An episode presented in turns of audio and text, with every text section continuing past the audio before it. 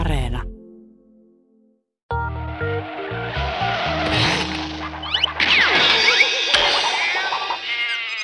Yle Puhe ja Yle Areena. Huumorihommia. Toimittajana Ville Kornilainen. Sehän olisi jälleen kerran huumorihommien paikka ja niin kuin totutusti tällä kaudella niin vieraana on pelkästään stand-up-koomikoita, mikä on tietysti suuri ilo näin niin kuin stand-upin harrastajana ja tekijänä itsekin. Ja tänään vastapäätäni istuu pitkän linjan, voisiko sanoa, 11 vuotta komediauraa takana stand-up-koomikko, käsikirjoittaja Tomi Haustola. Tervetuloa. Kiitos.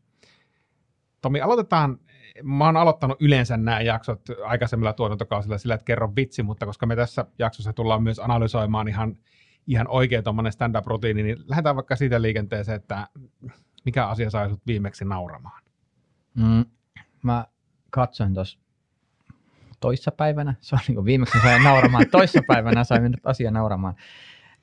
Niin siis, sä yle ihan niin kuin huumorimielessä, niin siis katsoin Monty Pythonin näitä kausia uusiksi ja repeilin, niin että siinä on niin paljon asioita, mitä niin kun nyt taas näkee eri tavalla, kun on itse tehnyt ja kirjoittanut asioita, kun joskus, kun niitä nassikkana tai teininä tai muuten katselin, niin se oli semmoinen, että siellä oli muutamia sketsejä, mitä mä repeisin, se, että ei saakeli, millaista on kirjoittaminen ollut, se on varmaan hyvin hauskaa, koska Wolfgang Amadeus Mozartin vetämä ohjelma Viikon paras kuolema, niin kuin se esitätte Mozartia vetämässä TV-ohjelmaa, missä jengi delaa. Niin se on ihan niin kuin uskomattoman hauska ja absurdi.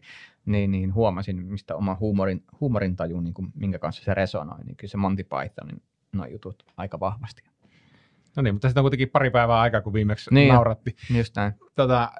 Selvennyksen vuoksi niin näitä jaksoja siis nauhoitellaan keskellä, voisiko sanoa pahinta koronakriisiä, eletään huhtikuun loppua, eli kun nämä jaksot tulee aikanaan sitten ulos, niin ollaan jo pitkälti keskikesällä, joten käydään nyt ihan pikku riikäppi siihen, että millä tavalla Tomi sun arkeen korona on vaikuttanut. Mä satuin kuuntelemaan erästä podcastia tuossa matkalla tänne ja se oli nauhoitettu käsittääkseni maaliskuun alkupuolella, ja se lainaus meni suurin piirtein näin, että no nyt on aika kova stressi ollut tässä päällä, että TV-hommia on muutama viikko jäljellä, juuri sain nauhoitettua oman spesiaalin, ja stressi alkaa laskeutua, ja odotan innolla, että pääsen takaisin stand-up-lavalle.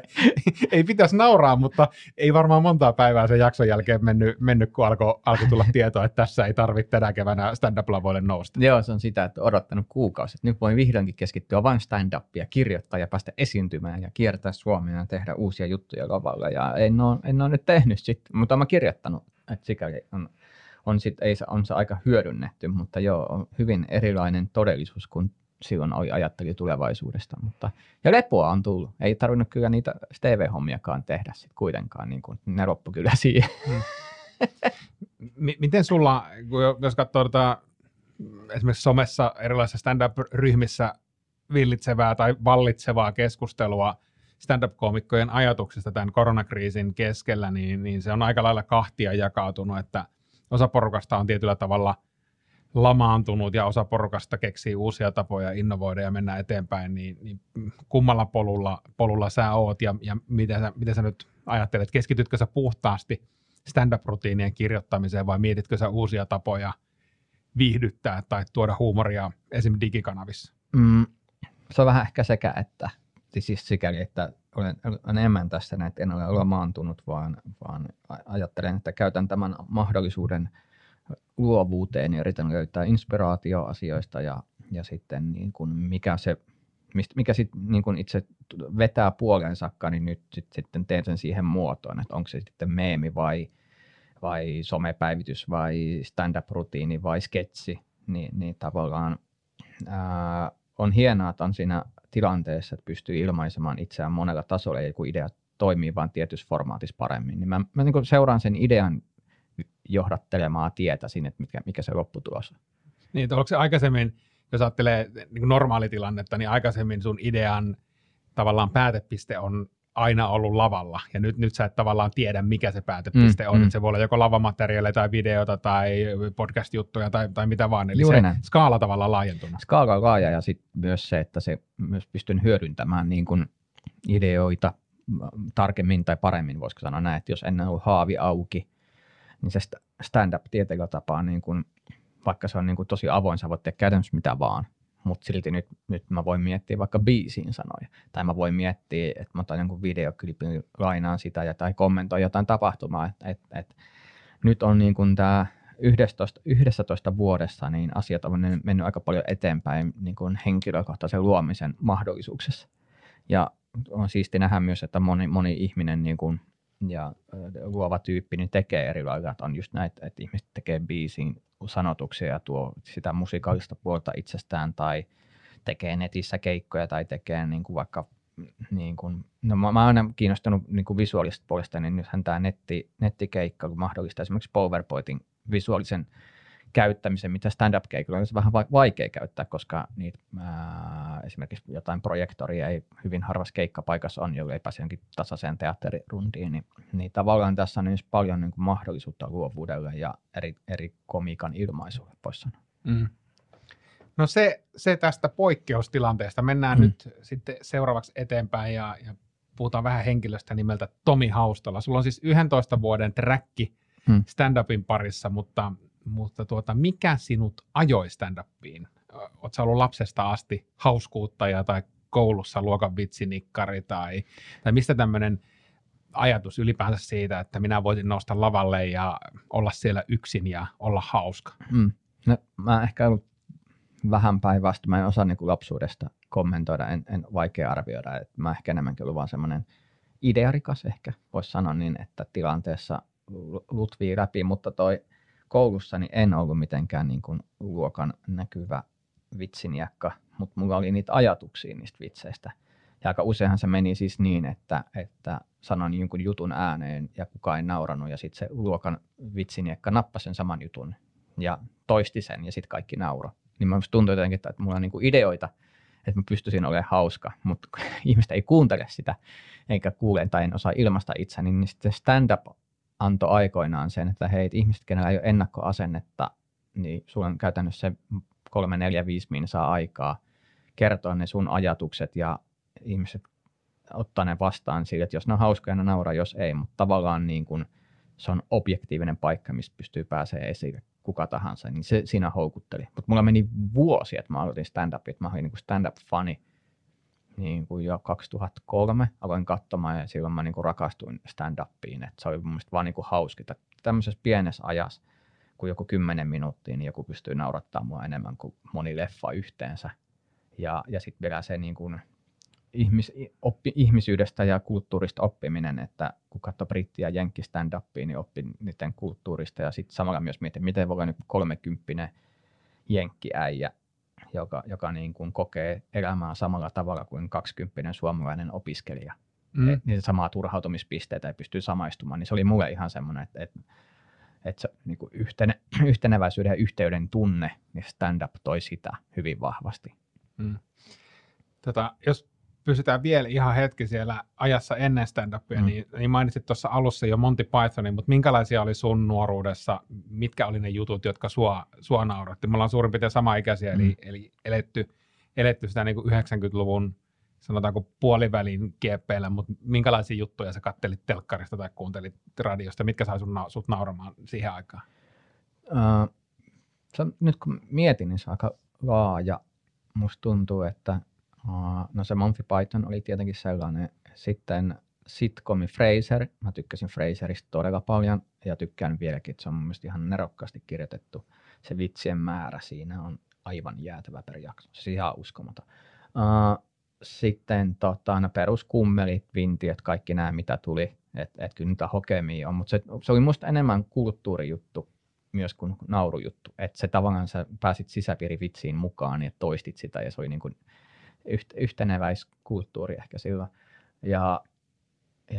Sä olit ulkopuolinen, jos et sä ollut kattonut tavallaan kummelin edellistä jaksoa ja hokenut sitä välitunnilla pihalla. Niin, just näin, ettei tiennyt. Ja sitten, ja erityisesti mä pidin näistä mies- ja alastoaseheimme lennetään crazy-komedioista, mitä ei niinku nykyään edes tehdä enää sillä tasolla tai sen henkisesti, ja sehän niinku, ne on aivan järjettävän hauskoja. Siis miksei niitä tehdä enää? Sitä mäkin miettinyt, se on ehkä semmoinen unelma, että joskus jos saisi tehdä semmoisen niin täyteen, että käytännössä jokaisella sekunnilla tapahtuu 5 eri asiaa, mikä on hauskaa, ja se tarina vielä menee eteenpäin, ja ne hahmot vielä niinku uskottavia jollain tasolla siinä omassa maailmassaan ja pystyy parodioimaan monia asioita, niin ne on siis uskomattoman hyviä. Mutta toki täytyy sanoa, että siinä miesalastoaseessahan tavallaan se poliiskuodiin tiivistetty, että et siinä on niinku ollut TV-sarja pohja leffaa varten, että parhaat niinku jutut on tiivistetty siihen, mut kuitenkin niin se on niinku kaikki nämä niin on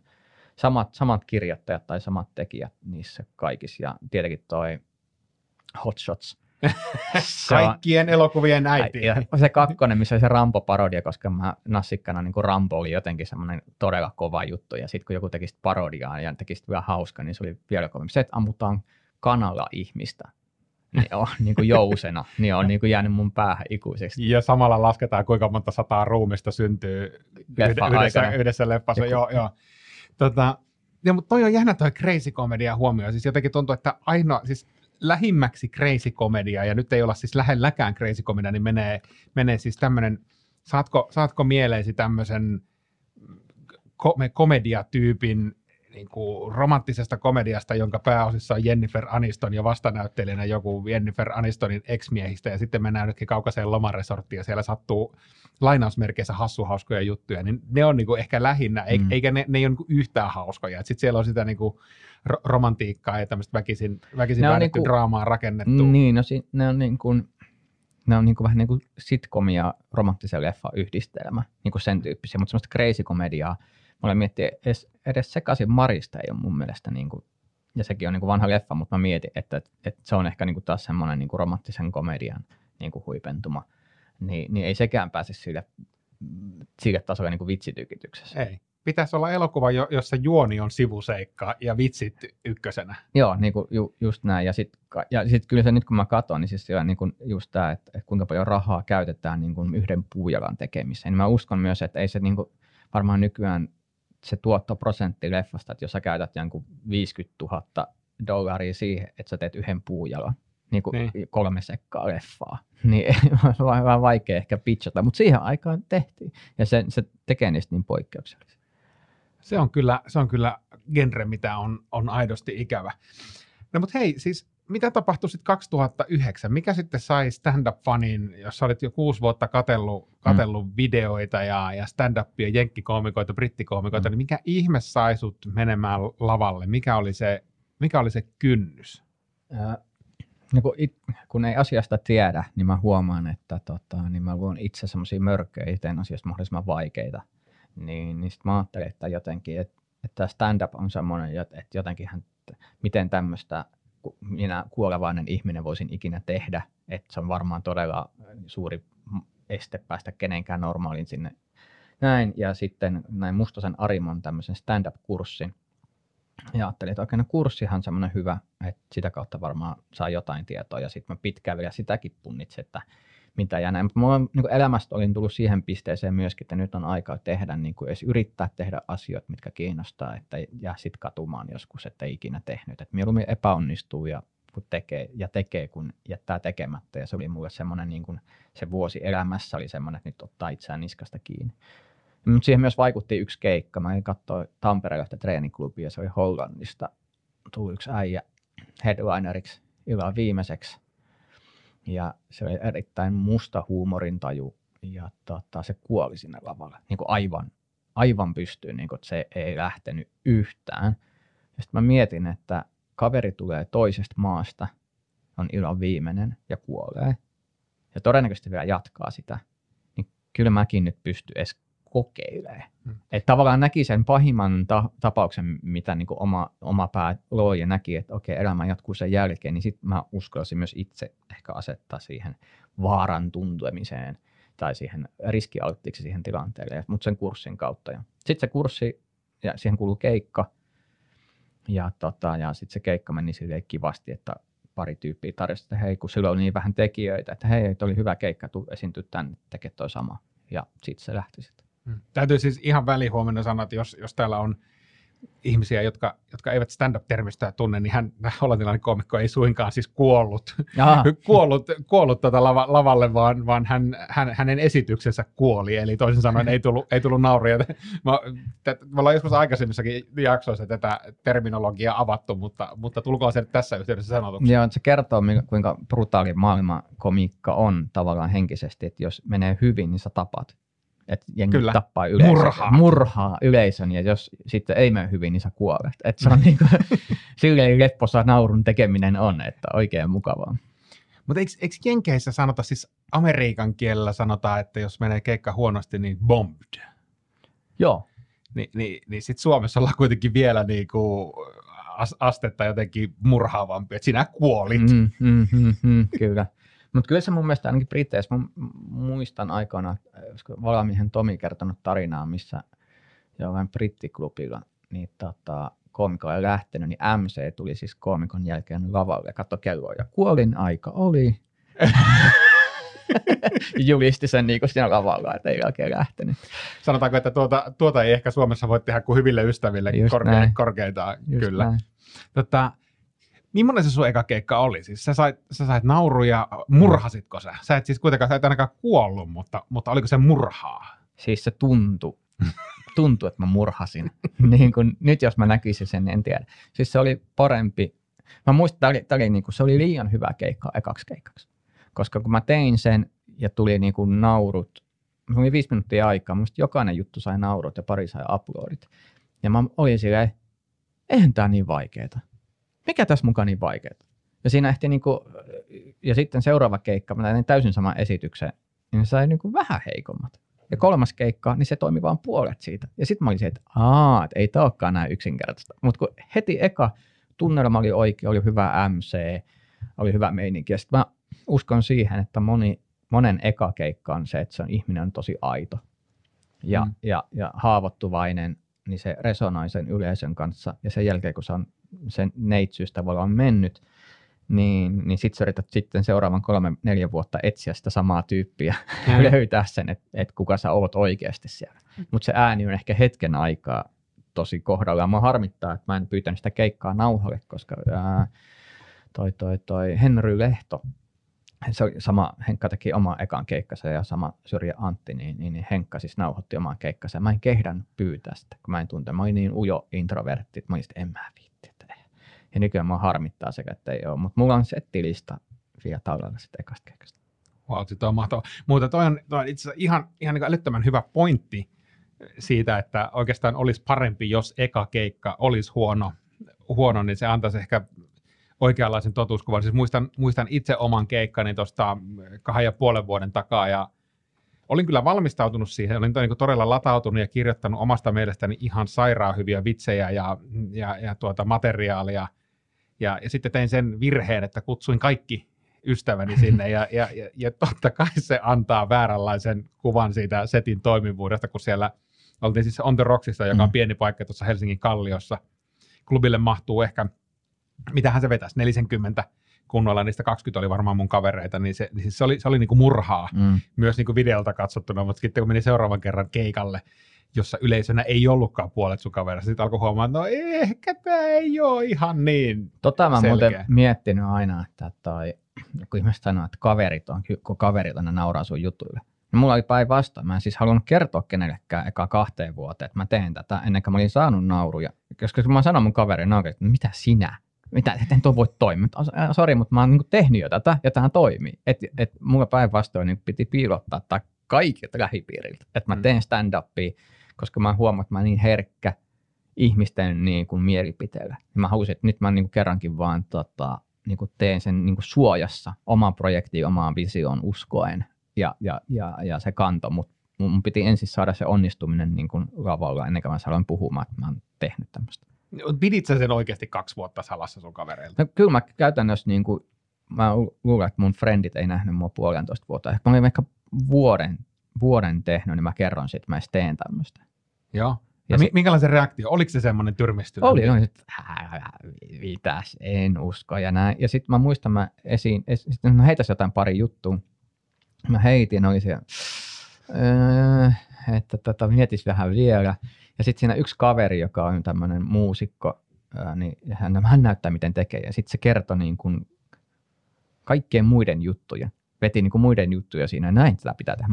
Eihän ne ole sun juttuja. Mm. Kyllä mäkin pystyn kertomaan muiden juttuja, että ei saa pointti, mutta se oli vielä semmoinen, että niin kuin mua niin kuin napautettiin vielä siinä, että kato, mä pystyisin tähän paremmin kuin sinä. Mm. Niin se oli semmoinen jännä tilanne, mutta se kun oli tehnyt sitä ja oli saanut reaktioita ja oli saanut keikkoja jo jonkin verran, niin sitten se niin kuin antoi uskoa siihen. Mutta se oikeasti oli niin kuin vaikeaa ja sama mun vanhemmille, niin mä pidin sitä hyvin pitkään niin kuin silleen rakentelin rauhassa, koska mä niin kuin halusin keskittyä ilman muiden mielipiteitä siihen asiaan. Hmm.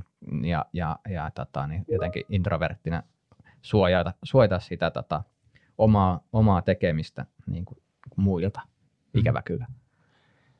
Vaikuttiko tähän sun ystävien suhtautumiseen, hypätään pikkusen sun siviiliminän puolelle, niin sä käsittääkseni opiskelit diplomi-insinööriksi noihin aikoihin, joka ei varsinaisesti ole, niin kuin, jota ei ainakaan mielletä hauskimmaksi ammatiksi, vai vaikuttiko siihen enemmän se, että sanoit, niin kuin sanoit, että sä olit introvertti? Mä luulen, että se vaikutti sekä, että mulla niin kuin, varmasti on ystäviä, ketkä niin kuin, tuntee sen huumorintajun ja että on semmoinen energinen siitä, kun pääsee vapautumaan näin, mutta sitten tavallaan koulumaailmassa mä olin myös se semmoinen etupenkin hikipinko-tyyppinen, että opiskelu ja mua ei paljon tavoitteita ja jotenkin näin, niin se, musta tuntuu, että se ei vaan ihmisille niin kuin istunut se, että mulla on tää puoli niin kuin olemassa. Niin sit sen, kun mä taas tiesin sen ja se tavallaan se stand-up oli se kanava, mitä se pääsi esille, niin tavallaan piti niin kuin muiden ennakkoasenteet suojata omaa tekemistä, ennen kuin se pääsi. Niin kuin, ja nyt sit vuosien varrella toki mä muistan, mä olin aikoinaan kaverin kanssa,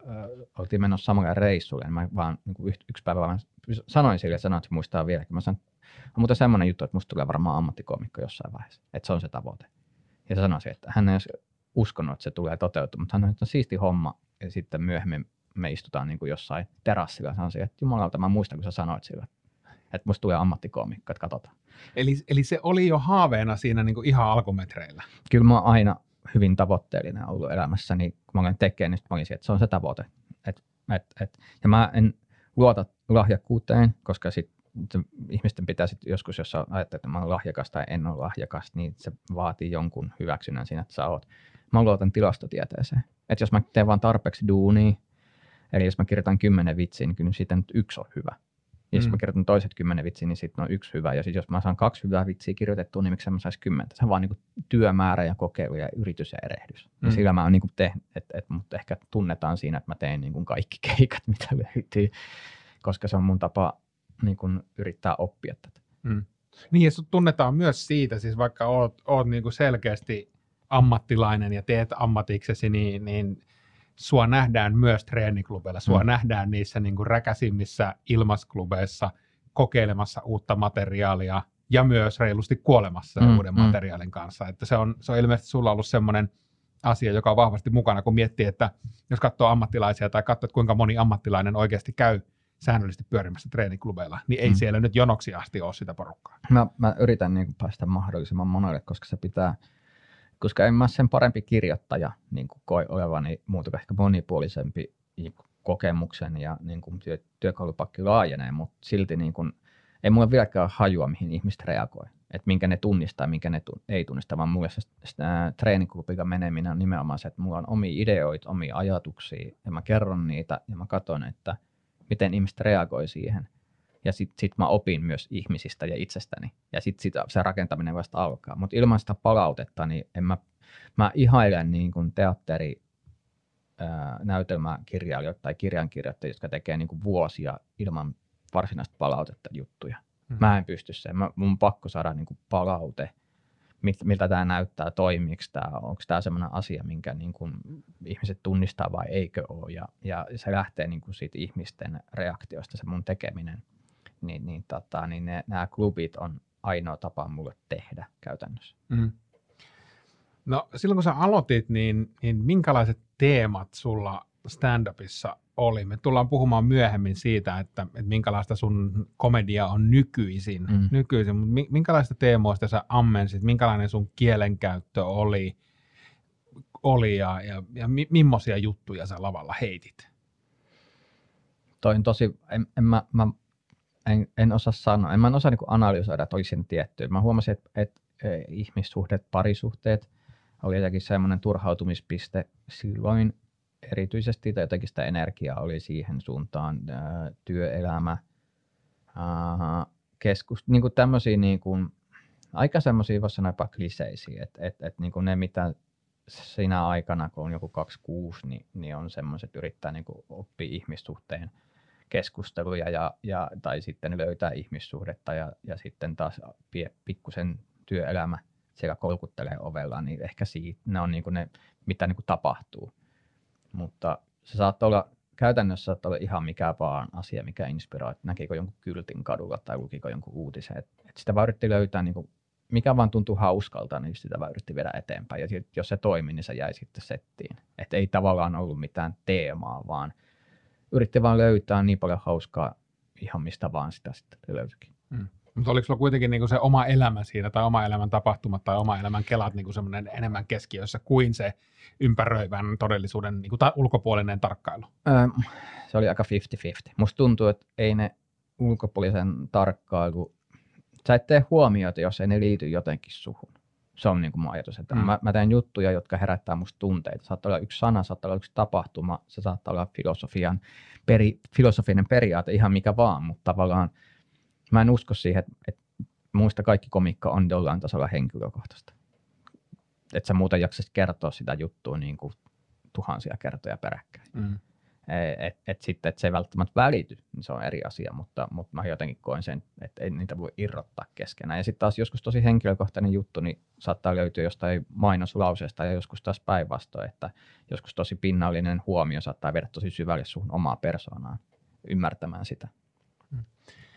Mutta sulla on kuitenkin tapahtunut tietynlainen transformaatio, jota me pureudutaan syvemmin. Siis sä, sun verkkosivuilla sä kuvailet itseäsi siistiksi koomikoksi ja se, mitä sinua tunnen ja se, mitä olen keikalla nähnyt, niin se siisti koomikko on paitsi se, että sä pukeudut tyylikkäästi ja näytät lavalla hyvältä, niin myös tarkoittaa myös sitä, että sun suusta ei juurikaan lavalla tule kirosanoja eikä juurikaan niinku alapääjuttuja tai muuta tämmöistä härskiä tai tökerää juttua, niin onko sulla ollut, tai mä tiedän, että sulla on myös historiassa ollut tämmöinen pimeämpi puoli, niin missä vaiheessa se tapahtui se niinku muutos siitä, että en mä halua kertoa tämmöisiä juttuja?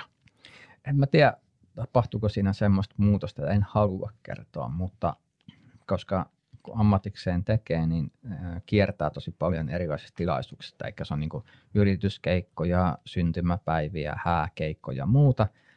Ja mä teen tosi paljon hääkeikkoja, niin kuin mä viimeiset varmaan niin kuin 8 kesää tehnyt erittäin intensiivisesti, niin huomasin vaan, että mulla tietyt jutut oli aina semmoisia, että mä en voi joko kertoa tätä, koska täällä on niin kuin, saattaakin yhtäkkiä olla lapsia siellä. Tai saattaa olla vanhempaa sukupolvea, kenen mielestä ei ole sopivaa. Näin. Niin jotenkin huomasin vaan, että oli jotain juttuja, mitkä aina kun niitä kertoi, niin oli vähän, että toivotaan, että tämä menee läpi. Mutta mä en ole ihan varma. Niin jossain vaiheessa mä huomasin, että mä voin kertoa sen saman sisällön vaihtamalla ne sanat vaan niin kuin mukavemmaksi. Eikä tavallaan, että juttu on niin kuin rajalla, niin riippuu siitä tilaisuudesta. Että mä voin kertoa klubilla tosi törkysen jutun, ja mä voin siitä tehdä vähemmän törkyisen version, mutta se sama idea kyllä välittyy.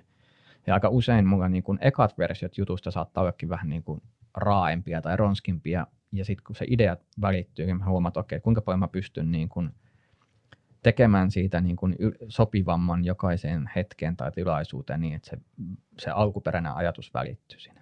Ja se oli ihan semmoinen niin kun muutos, mikä tapahtui vaan, että se materiaali vaan alkoi valikoitumaan sen mukaan, että mitä mulla oli mukavin kertoa joka paikassa. Ja sitten aikoinaan mun sen aikainen tyttöystäväkin sanoi, että miksi sä kerrot tommosen jutun, että kun ei sun tarvii. Niin. Sitten mä olin siihen, no totta kai minä kerron mitä minä haluan sitä tänään. Ja sitten mä olen miettinyt, että itse asiassa mulla on tosi epämukava kertoa niitä, koska mä joudun jännittämään, että nauraako ihmiset vai ei. Niin sitten mä jotenkin vaan se tapahtui pikkuhiljaa se evoluutio siihen suuntaan. Ja sitten lopulta se oli myös asia, mistä mä sain eniten kehuja. Et keikan jälkeen tosi moni lähetti sähköpostia perään niin kuin firmalta tai sitten niin kuin ihan muuten klubeilla, että hei, toi kiva, kun ei ollut kiroilua, ei ollut alapäätä, ei ollut tätä näin. Että tavallaan Suomi stand-upissa on nähtävästi ollut aika, jolloin sitä oli tosi paljon ja siitä puhuttiin ja ihmisillä on se mielikuva. Niin sitten mä ajattelin, että okei, ehkä tämä, koska mä etsin tosi pitkään, mikä on se juttu, miten erottuu, koska niin jokaisella on vähän niin kuin vaikea ehkä, kun ei tiedä kuka on itsekään vielä niin kuin koomisesti, niin löytää omaa juttua. Niin sitten mä olin, että ehkä mä teen oman jutun siitä, mistä mua kehutaan eniten, että mä kuuntelen yleisöä siinä. Ja se oli tämä siistekoomikko sitten syntyi sitä kautta, mutta se syntyi niin kuin nimenomaan yleisön palautteen perusteella, eikä niinkään, että tietoinen päätöstä nyt vaan niin kuin teen. Mm. Toi on hauska huomio, että joutui tavallaan jännittämään niitä härskejä juttuja. Mulla on tavallaan oma stand-up-ura lähti siitä, että mulla oli oikeastaan pelkästään jotakin niin kuin kikkelivitsejä tai alapäähän liittyviä juttuja. Ja silloin se tuntui tavallaan, että okei, tämä on mun tapa tehdä stand-upia, näistä asioista mä haluan puhua. Mm. Mutta sitten aina kun tuli siihen tilanteeseen, että huomaa, että sä oot klubilla odottelet omaa vuoroa ja joku kertoo jonkun niin kuin puoliharskin jutun ja yleisö hiljenee täysin ja sitten rupeat katsoa omaa settiilistä. Tiedätkö, että mulla ei ole täällä mitään muuta kuin tosta jutusta niin kuin 3 kertaa härskimpää materiaalia. Niin sitten alkoi miettimään ihan oikeastaan samalla tavalla sitä, että ehkä tätä pitäisi kirjoittaa jollakin muulla tavalla. Mm. Ja nyt tavallaan, kun se setti on 98% jotain muuta kuin kikkelivitsejä, niin paljon vähemmän jännittää toki, mutta jännittää muista syistä. Mm. Että ei enää sitä, että lohkaanko mä. Plus, että se palautteen määrä, niin aika harva, se on niin kuin ehkä 1/10 keikasta, joka tulee niin kuin joku äijä kännipää. Se oli kyllä mukava, kun oli tosi härskit ja rasvaset jutut. Ehkä se ei ole kuitenkaan se kohderyhmä, ainakaan mulle, mille haluaa välttämättä niin kuin pelkästään sitä komediaa tehdä. Aivan. Ja se on jännä juttu, koska mä itse taas, niin kuin kun mä aloin tekemään, niin mä nimenomaan rakastin niinku härskejä juttuja, mitkä menee rajan yli ja niinku tykkäsin semmoisesta koomikosta tosi paljon ja tykkään vieläkin. Eli tavallaan niinku, ja sitten mulla on aina semmosia niinku, mä sanon niitä puhdistautumiskeikoiksi, milloin mä niinku puran kaikki mun niinku pahimmat jutut. Ja huumorintaju on välillä tosi mustaa, että mä kyllä käsittelen kaikkea huumorin kautta, mutta sitten tavallaan just se, mikä niinku tuntuu itseltä, mitä haluaa kertoa sitten, niin ne on vähän eri asioita. Ja nyt mä huomaan, että niin kuin viimeisen vuoden aikana mä huomaan, että on niin kuin muuttunut ehkä se myös, kuka on sikäli, että ei ne, kun mä kirjoitankin juttuja, mä sanon, että tää on vähän tylsältä alapää. Että se tuntuu vähän tylsältä itselle. Mm. Että tavallaan kaipaa jokin, mikä inspiroi, mutta en mä myöskään juttua jätä. Että kyllä mä nyt oon siis kirjoittanut ylös kaikenlaisia ajatuksia. Mutta muista Andre sanoi hyvin, että siis Wikström vitsin kirjoittamisesta, että yleensä kirjoittaa vitsiä, niin yleensä eka tulee mieleen alapää. Sitten se jotenkin liittyy ruokaan. Ja sitten sen jälkeen alkaa päästä tarvehierarkiassa siihen, että se saattaa löytyä joku uusi kulma. Se on muista aika hyvä, että tosi helposti, jos ei keksi mitään, niin sitten no, seksivitsi. No, se on vähän ruokaa, syömistä, juomista. Känni Suomessa on semmoinen. Ja sitten, no okei, no mitä vielä voisi olla tässä asiassa? No sitten sitä alkaa löytyä jotain mielenkiintoista. Joo, ja toi on ehkä se tavallaan tuo tarvehierarkia on hyvä, koska nehän on ne asiat, mitkä ensimmäisenä tulee mieleen. On niin kuin se ja mistä on jännitteitä myös. Niin, on jännitteitä, ja sillähän saa myös luotua. Siis kyllähän niin kuin hyvä kikkelivitsi, niin kyllähän se luo niin kuin äärimmäisen hyvän jännitteen. Versus, jos sä rupeat puhumaan jostakin, mikä nyt voisi olla kliseisin, lentokoneruoka. Niin mutta sekin on jännä, mä nauroin, että tavallaan kun sanotaan, että ei ole alapää juttuja, niin sitten just katsoin Maisemareitin julkaisua, 2015, kun se on nauhoitettu, niin mulla on siis 6,5 minuutin rutiini pelkästään seksistä. Mutta silti ihmiset sanoisivat, että kiva, kun alapää juttu. Mä puhuin 6,5 minuuttia pelkästään niin kuin seksin harrastamisesta, mutta se muoto ja se käsittelytapa menee läpi. Niin, siis sun spesiaali nimihän on Maisemareittiä, niin joka tavallaan liittyy juuri tähän asiaan. Että se on hauska ristiriita myös, että ihmisille. Se, mitä ihmiset pitää härskinä, saattaa olla se, että sä kirot tai sä teet tarpeettoman limaisesti. Ei välttämättä, että ei voi puhua jostain. Kyllä. Joo. Ennen kuin mennään tuohon sun vitsiin, jonka olet valinnut, niin käydään vielä läpi tämä. Musta oli hauska tämä, että suomalainen stand-up, tai se mielikuva oli silloin, että suomalainen stand-up on kiroilua ja seksivitsejä. Ja kyllä kun foorumeita seuraa tai Twitter-keskustelua katsoo, niin kyllä se mielikuva edelleen on aika sitkeässä, että suomalainen stand-up on vain kiroilua ja huutamista ja seksivitsejä. Siellä pubin nurkassa kerrotaan alapäävitsejä ja kiroillaan. Niin. Että ei osata muuta kuin jo hauskaa, niin huudetaan ja kiroillaan. Joo, ja en ole kyllä menossa. Sen mitä olen televisiosta ja YouTubesta nähnyt, niin sen perusteella se on juuri sitä. Mutta sitten kun oikeasti käy katsomassa stand-upia, oikeasti käy katsoa niin kuin stand-up-illan, niin kyllä se niin kuin pääosin on muuta kuin huutamista, kiroilua ja alapääjuttuja. Mutta se tarvii vain yhden koomikon, joka hokee sen V-sanan selän niin kuin 10 kertaa setin aikana. Ja kyllä niitäkin on. On. Niin kuin. Se on just näin. Hei, meillä on tällä tuotantokaudella, koska on siis stand-up-spesiaali, niin tarkoitus myös käydä pikkusen stand-up-juttuja läpi. Ja mä oon pyytänyt meidän jokaiselta vieraalta yhden heidän itse valitsemansa rutiinin, joka me tässä ensin pohjille kuunnellaan, ja sitten me pureksitaan se osiin. Ja Tomi, sä oot valinnut äiti, judo ja kapinointi-nimisen jutun. Ja kuunnellaanpas se. Ja mun äiti oli siitä mahtavaa, että sitä vasta ei voinut kapinoida. Sen takia mä en tietotekniikan diplomi-insinööri. Koska se osasi semmoista äiti-judoa, että se käytti aina kaiken kapina-energiaa, mitä mä annoin mua itseni vastaan. Mä annan esimerkin. Mä olin nuorena ihan täysin hermot mutsiin. Mä menin huoneeseen ja etin niinku rankinta metallimusiikkia. Tietysti kunnon death metallia. Niinku se, tiedätkö, se on saatanan paljon tätä musiikkia. Saatana tulee. Lucifer on siisti. Laitin levysuoman kautta volumet ihan täysille. Ja on se, että siinä äiti sulle kapinaa. Niin äitini vaan kävelee huoneeseen silleen, tämähän kivaa rytmimusiikkia.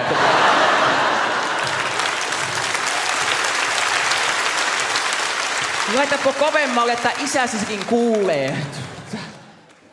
Ja mun äitini koko mun lapsuuden ajan sanon näin, että Tomi, älä ikinä polta tupakkaa, se on tyylitöntä. Ja mä täytin 18, niin eka asia mitä mä teen, mä menen ostamaan punaisen Marlboro-askin.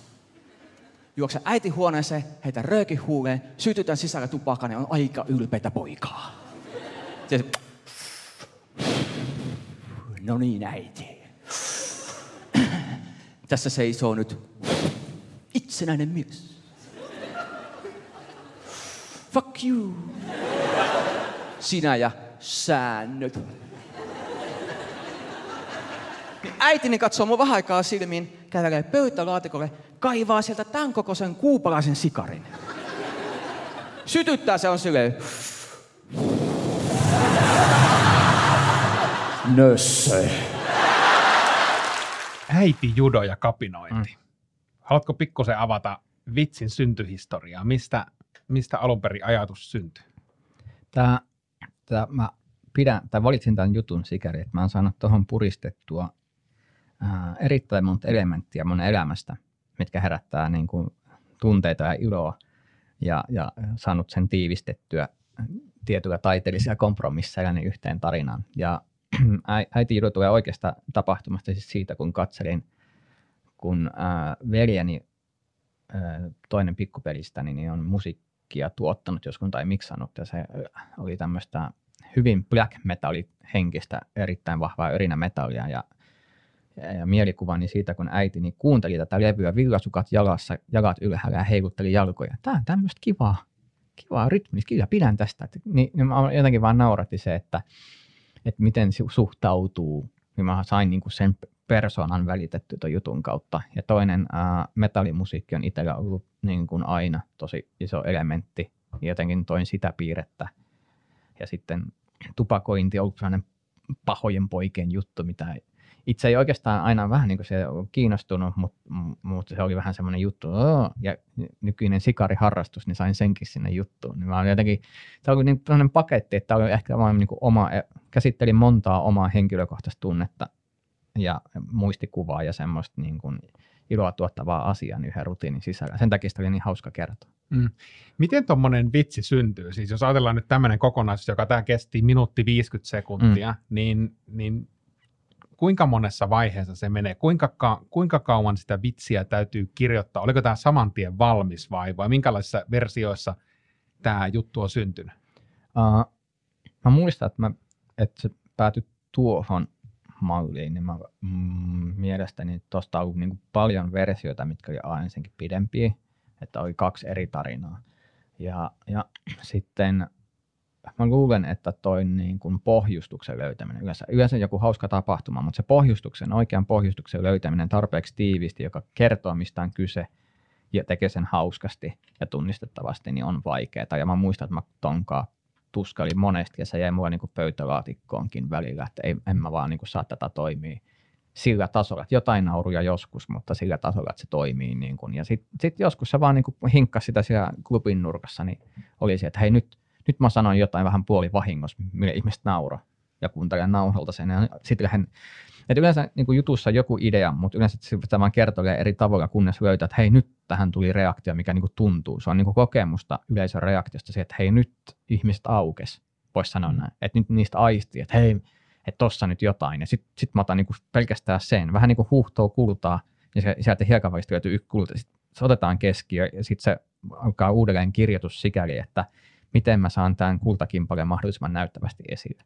Niin tämä juttu on just semmoinen, että tuosta on ollut useita versioita, että on kestänyt varmaan niin 5 minuuttia parhaimmillaan, ja siitä on tiivistynyt sitten tuommoinen 1,5 minuuttia, ja tuossa oli monia elementtejä, mitä mä en tähänkään päivään mennessä saanut toimia tuossa, että mikä mun mielestä on hauskinta, esimerkiksi sitä ei tässä nyt näy, mutta siis kun poltan tupakkaa, niin teen savulla kuplia, mikä on itselleni semmoinen mielikuva, mikä on junnona ja naurattaa, niin ihan semmoisia pieniä niin kuin vivahteita, jotka tuntuu, että mä aina odotan siihen naurua, ja mä aistin, jos on 200 ihmistä yleisössä, niin 50 ehkä bongaa sen.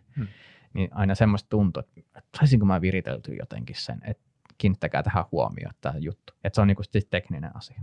Mutta varmaan meni tohon muotoon saamiseksi niin ehkä 1,5–1,5 vuotta. Niin. Joo, siis videota me emme radiossa näe, mutta siis sun, jos kuvailee sun niin kuin lavatyyliä muutenkin, niin sähän oot aika eläväinen ja liikkuvainen ja sulla on paljon niin sanotusti niin kuin näyteltyä mukana siellä. Kuinka iso osa sun esitystä se energia ja se liikkuminen ja sen välittäminen on? On se, mutta myös aika usein, kun mä kokeilen juttuja, niin mä esitän niitä aika huonosti ekoja kertoja. Joten sen tekstin pitää olla vahva. Että ne jutut, missä on teksti vahva, yleensä jää henkiin. Ja sitten kun sitä hioo, niin se esitys niin kun itsevarmuus kasvaa, kun tietää, että tähän tulee kohta naurutta tai teksti kantaa, niin sitten uskataan leikitellä ja hakea esiintymistä. Eli tavallaan mulla, mä en ole niin itsevarma ajatuksissani, että mä osaisin esittää sen heti niin hauskasti, että se idea toimii, vaan kyllä se on niin kuin, ensin pitää olla hyvä idea, minkä osaa sanottaa oikein, ja sitten se esiintyminen kasvaa sit siinä tehdessä siihen ympärille. Mutta mä tykkään siis jotenkin, sit kun se on hyvä juttu, niin sitä on hauska esittää, ja mä huomaan, että kun vapautuu, niin se eläväisyys on, mutta se on myös ehkä niillä koomikoilla, ketä mä tykkään katsoa, niin vähän sama. Esimerkiksi Brian Regan on hyvin semmoinen, että osaa tuoda niillä eleillään ja fyysisellä olamuodollaan niin kuin esille sen huomion vielä niin kuin tyhmyyden tavallaan, minkä on tehnyt. Onko se, siis koet sä, että se niin kuin tämmöinen vitsin rakentaminen, niin se tavallaan kun sä ensin rakennat sen vitsin ja sitten rupeat rakentaa siihen sitä esiintymistä päälle, niin tavallaan toimisiko sun jutut ilman, että sä esiintyisit? Riippuu mitä esiintymisellä tarkoitetaan, siis oikea rytmihän pitää olla, mutta varsinkin mun uran alkupään jutut, niin toimii, lähtökohtaisesti toimii, koska aina ei ole niin kuin hyvä päivä. Ja joskus, tai sanotaan näin, joskus yleisö on matalaenerginen, niin sä et voi mennä sinne, kun se olisi niin kuin iso lava ja hirveät bileet, vaan silloin sun pitää pystyä tekemään matalalla energialla, mutta silti olla hyvin vitsejä. Että tavallaan niin kuin, kun esiintyy monessa paikassa ympäri Suomea monenlaisissa tilaisuuksissa, niin sun pitää oppia säätää sitä energiaa. Toi klippi, mikä me nähdään, on niin kuin aika optimaalisissa olosuhteissa, joka mä pääsen esiintymään. Mutta joskus pitää olla niin kuin 1 metri x 1 metri lavalla seistä vaan. Niin se taas vaatii, että tavallaan kyky siihen on tehdä, niin silloin se tekstin nimenomaan toimivuus mitataan siinä, että kun sitten viedäänkin joku iso esiintyselementti, niin mä väittäisin, että mulla ei mitään jäänyt settiin, niin toimii kyllä ilman esitystäkin. Joo. Tai esiintymistä. Tässä niin että jos esiinnyt pienen kuormalavan päällä Munkkiniemessä, niin toimii myös siellä. Niin, just näin. Joo. Te ootte vaan niin kuin miehiä edelläkätijöitä, kun te kommunikoitte keskenään. Te ette tarvii sanoja. kun te vaan tuijotatte toisiaan naiset ja informaatio siirtyy. Täällä on jatkuva lähetys.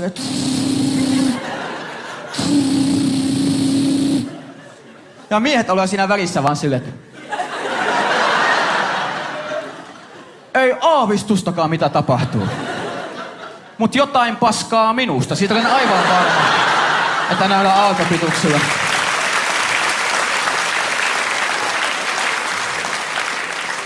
No niin se vaan menee. Te kommunikoitte.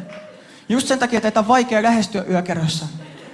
Miehenä, tiedät sä. Esimerkiksi mikä sun nimi on? Jasmin. Jasmin ja mikä sun nimi on? Maria. Maria, ootteko te hyvät ystävät?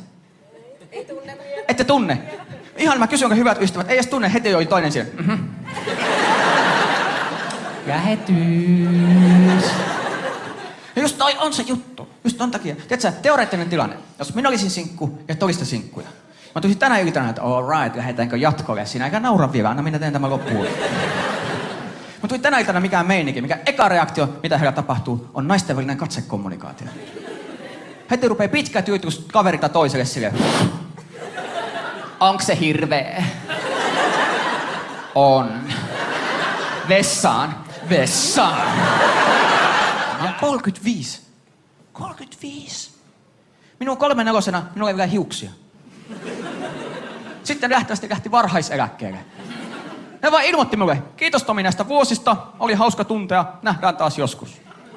Ja minun rintakehä oli silleen, paluu muuttajat tervetuloa. Täällä on hyvää halpaa tonttia kaikille. Jos joku kasvaa oikein pitkään ja yksin, niin täällä on tilaa selässä. Tämä energia on musta tosi jännä juttu ja siitä oikeastaan pääsee niinku hyvällä siirtymällä improvisointiin. Mulla oli mahdollisuus olla sun kanssa keikkakiertueella tuossa Pohjois-Suomessa vielä silloin, kun keikkailu oli Suomessa. Keikkailu oli se juttu ja emme pelkästään internetin yli esiintynyt. Ja siinä oli jännä nähdä viikonloppuaikana. Meillä oli siis 3 keikkaa.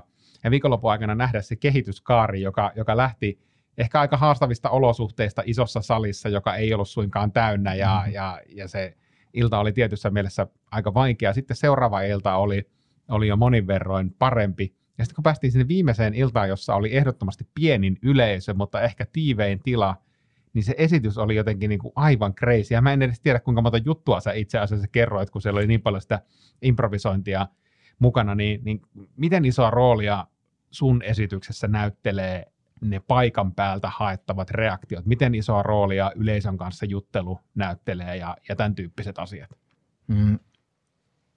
Mä sanoisin näin, että niin isoa kuin se yleisö antaa. Että tavallaan mä nautin siitä, että pystyy saamaan sen spontaaniuden ja ne jutut itsellekin muuttuu. Että jos yleisössä tapahtuu jotain tai joku keskustelu tuo jotain, niin sitä voi käyttää niin kuin osana rutiinia ja yllättää itsensäkin. Niin se pitää myös sen esityksen energian omassa päässä ainakin niin kuin tosi hyvänä. Mutta joskus on taas ideata, että ihmistä ei halua puhua eikä halua olla mukana ja silloin sitten mennään täysin matskulla. Mutta näissä tapauksissa, kun aistii, että nyt yleisö on valmis menemään, niin mä mielelläni kuljen sen improtien mahdollisimman pitkälle. Menen siinä ja esimerkiksi se eräs keikka, missä otettiin lavalle yleisön jäseniä esittelemään kielen pyöritystaitoja minun rinnallani, niin en mä semmoista tehnyt, enkä varmaan tule ikinä tekemäänkään, mutta se oli semmoisia hetkiä, ehkä sitä uskaltaa heittäytyä. Joskus ihmiset kysyy, että mistä tämä improvisaatio, NS-taito tulee, ja mä vastaan siihen, se tulee siitä, että mä oon kirjoittanut niin paljon huonoja juttuja, ja mun täytyy yrittää selvitä niiden kanssa, niin on pakko vaan improvisoida jotain, kun juttu ei toimi. Niin, vähän siitä se on jäänyt sitten semmoinen, että on kyky napata niin kun kiinni joku elementti ja täydentää niitä jo ok-juttuja, niin niillä yleisöelementeillä, joilla se tuntuu, että se juttu vielä saa niin kun uuden tason. Joo, toi on tosi mielenkiintoista ja tavallaan se, että siinä myös säilyy se kontakti tavallaan, tai se aitous esiintyjän ja yleisön välillä. On niin kuin tilanne se, että näyttää siltä, että Tomi Haustola tulee tänne lavalle ja keksii nämä jutut tässä hetkessä. Ja sehän on se stand-upin suuri illuusio, joka niin kuin parhaimmillaan hyvien esiintyjien kohdalla toteutuu. Että se todella näyttää siltä, että toi nyt vaan tuli tonne lavalle ja puhuu. Mutta sen takia minusta on myös tärkeää, että kun on sanotaan settilistasta, eli tämä abotsa-järjestys, millä juttuja tehdään, niin että sekoittaa sitä mahdollisimman paljon ja näkee, koska sitten kun se yleisöstä tapahtuu jotain, niin sä voit spontaanisti napata jonkun toisen jutun ja elää siinä yleisön tuomissa mielikuvissa ja jatkaa siitä. Niin ehkä se on myös se, että kun kirjoittanut aina tosi paljon, niin sitten siellä työkalupakissa on eri tilanteisiin niin kuin juttuja. Että jos joku huutaa, niin sitten voi eka vastata siihen ja sitten voi kertoa tarinan vastaavista tilanteista ja sitten voi mennä, että tavallaan niin kuin polkuja, miten keikkaa voi viedä eteenpäin, niin syntyy siinä niin kuin materiaalimäärän pohjalta, ainakin itsellä. Mm. Minkälainen kirjoittamisprosessi sulla on? Silloin kun mä en vielä tuntenut sua ja mä katsoin, ei voi sanoa, että katsoin ylöspäin, koska oot merkittävästi lyhyempi kuin Tänne ei ollut tarkoitus. Meillä on toinen foorumi, jossa me pilkataan sua ihan tarpeeksi. Tänne ei ollut tarkoitus olla sun pilkkaamislähetys, mutta tulihan se sieltä. No mutta joka tapauksessa en katsonut sinua ylöspäin, mutta katsoin henkisesti ylöspäin, että tuossa on tuo loistava koomikko Tomi Haustola ja sitten vierestä kaveri sanoi, että siinä on muuten kaveri, joka kirjoittaa jutut todella tarkasti. Ja on itsekin nähnyt sun hierovan siis valmista monia kymmeniä kertoja esitettyä materiaalia ennen keikkaa, niin kuinka tarkasti sä juttuja kirjoitat ja kuinka usein sä palaat vanhoihin juttuihin ja mietit, että niitä voi viedä eteenpäin. Niin kuin sä sanoit, että sä et usko lahjakkuuteen, vaan siihen työn tekemiseen, niin kuinka kova työntekijä sä oot niin kuin tekstimielessä? No itse asiassa just tuossa noin, olen vähän palannut ruotuun, koska huomasin, että nyt kun mä tein tämän viimeisimmän spessun, ja se oli selkeästi henkilökohtaisempi. Ensimmäinen tämmöinen tunnin show, jolloin siinä pääsee vähän syvemmällä eri teemoissa, niin huomasi, että oli vaikeampi kirjoittaa ja hioa samalla tavalla semmoista henkilökohtaisempaa materiaalia. Mutta se oikeastaan tulee mun mielestä siis hyvistä kollegoista se kirjoittaminen. Eli mä tykkään siitä, että mä kirjoitan, mä esiinnyn ja mä vaihdan sparrailen ystävien kanssa ideoita, että mitä tässä voisi olla ja näin, ja sitten taas kokeilen. Ja se on semmoinen kuin yrityserehdyspalaute, lisäideointi, yrityserehdyspalaute, kunnes se alkaa tuntua vaan sisäisesti siltä, että nyt tässä on, mulla on niin kuin sisäinen kello, että nyt tässä on tarpeeksi isoja nauruja tarpeeksi paljon, että tämä on valmis. Niin kuin, ja sen jälkeen mä vaan menen sen kanssa ja sitten ehkä laitan sen joskus nauhalle ja sitten eteenpäin. Mutta se on semmoinen jännä sisäinen rytmi. Mä luulen, että se on niin kuin, kun on katsonut paljon komikkaa ja nähnyt huippukoomikkoja, niin sä tiedät, että mä oon nyt puhunut tämän verran, tässä pitäisi olla nauru. Siinä on vaan mua niin kuin henkinen, semmoinen fyysinen olo siinä, että tästä puuttuu nyt nauru. Ja sitten mä yritän löytää, että miten mä saan sen naurun siihen kohtaan. Ja teen sitä duunia niin kauan, että se löytyy, mutta ei se aina löydy ja niin kuin se vaatii tosiaan niin kuin, aika monet aivot on munkin juttuja niin kuin auttanut kirjoittamaan. Mä huomaan, että se niin kuin, monipuolisuus ystäväpiirissä, ketkä on valmiit myös tekemään työtä ja kuuntelemaan sun juttuja ja auttamaan niissä, niin se on hyvin iso osa. Että se ei ole pelkästään se, että kirjoitan hyvin, vaan mä oon hyvän ilmapiirin, että materiaali syntyy. Joo, se on just näin ja jotenkin tuntuu ainakin itselläkin, että kyllä ne parhaimmat jutut ja parhaimmat punchit, mitä on, niin ne perustuu juttuihin, joita on tullut pyöriteltyä koomikkokavereiden kanssa, ja siellä on löytynyt joku, että hei, voisitko kokeilla kääntää sitä tohon suuntaan.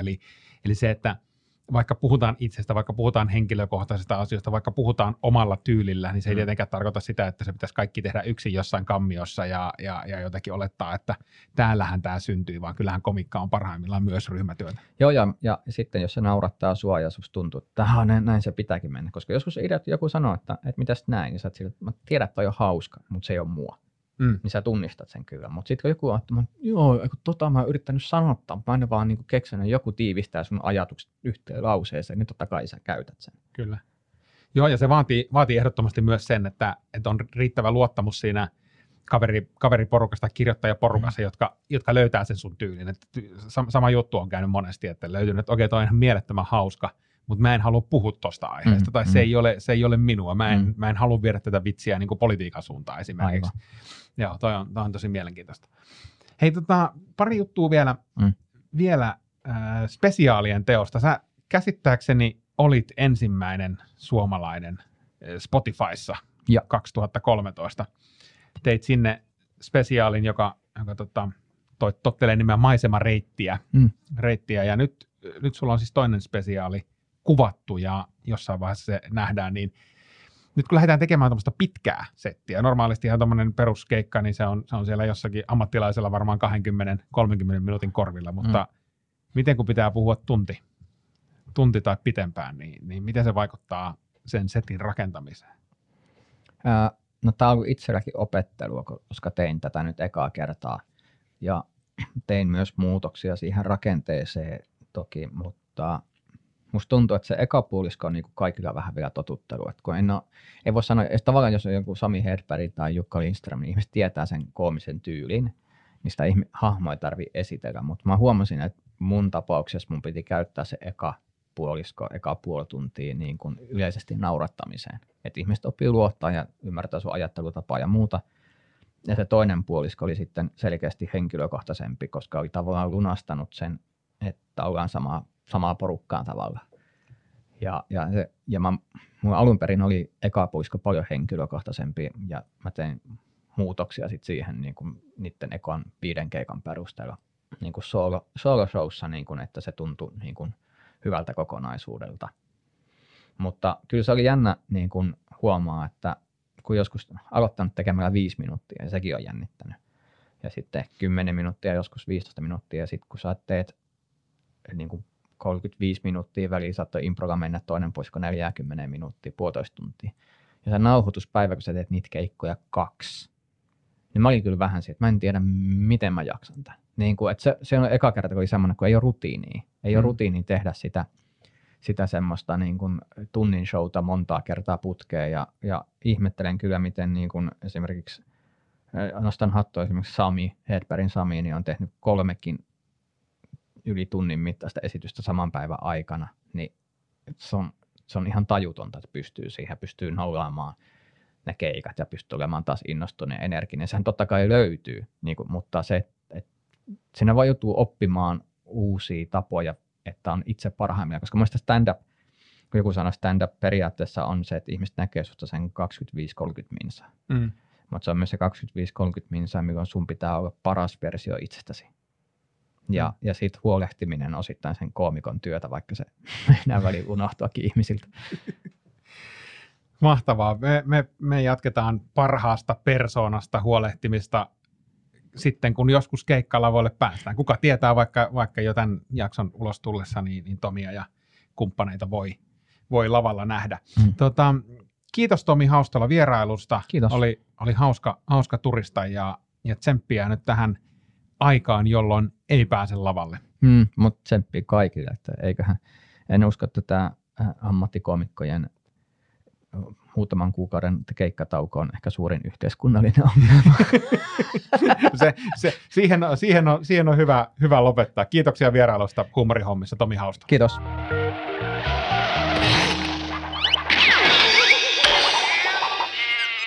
Yle Puhe ja Yle Areena. Huumorihommia. Toimittajana Ville Kornilainen.